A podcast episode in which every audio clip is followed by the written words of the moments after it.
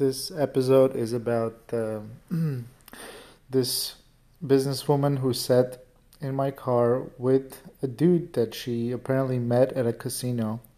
She was out on a business trip. She hooked up with this guy, and uh, w- when she was texting for a long time, and then the guy started asking about the husband.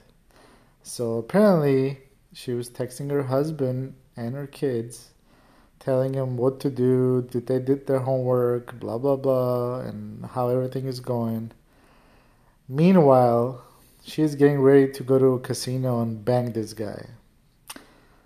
That's how crazy, crazy, crazy, crazy Vegas is, and. Uh, when whether you're doing rideshare or you're driving a cab, you get exposed to people's private lives, and this is like serious shit.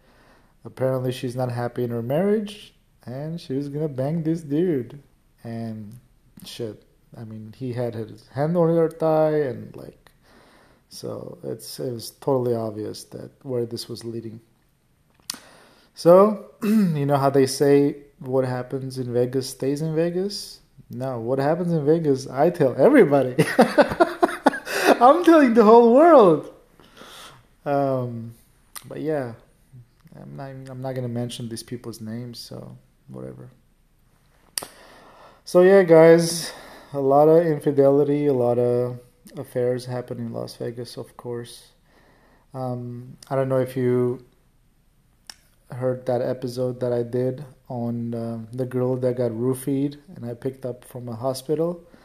Well, her boyfriend has been texting her all all night, so um, that's another one.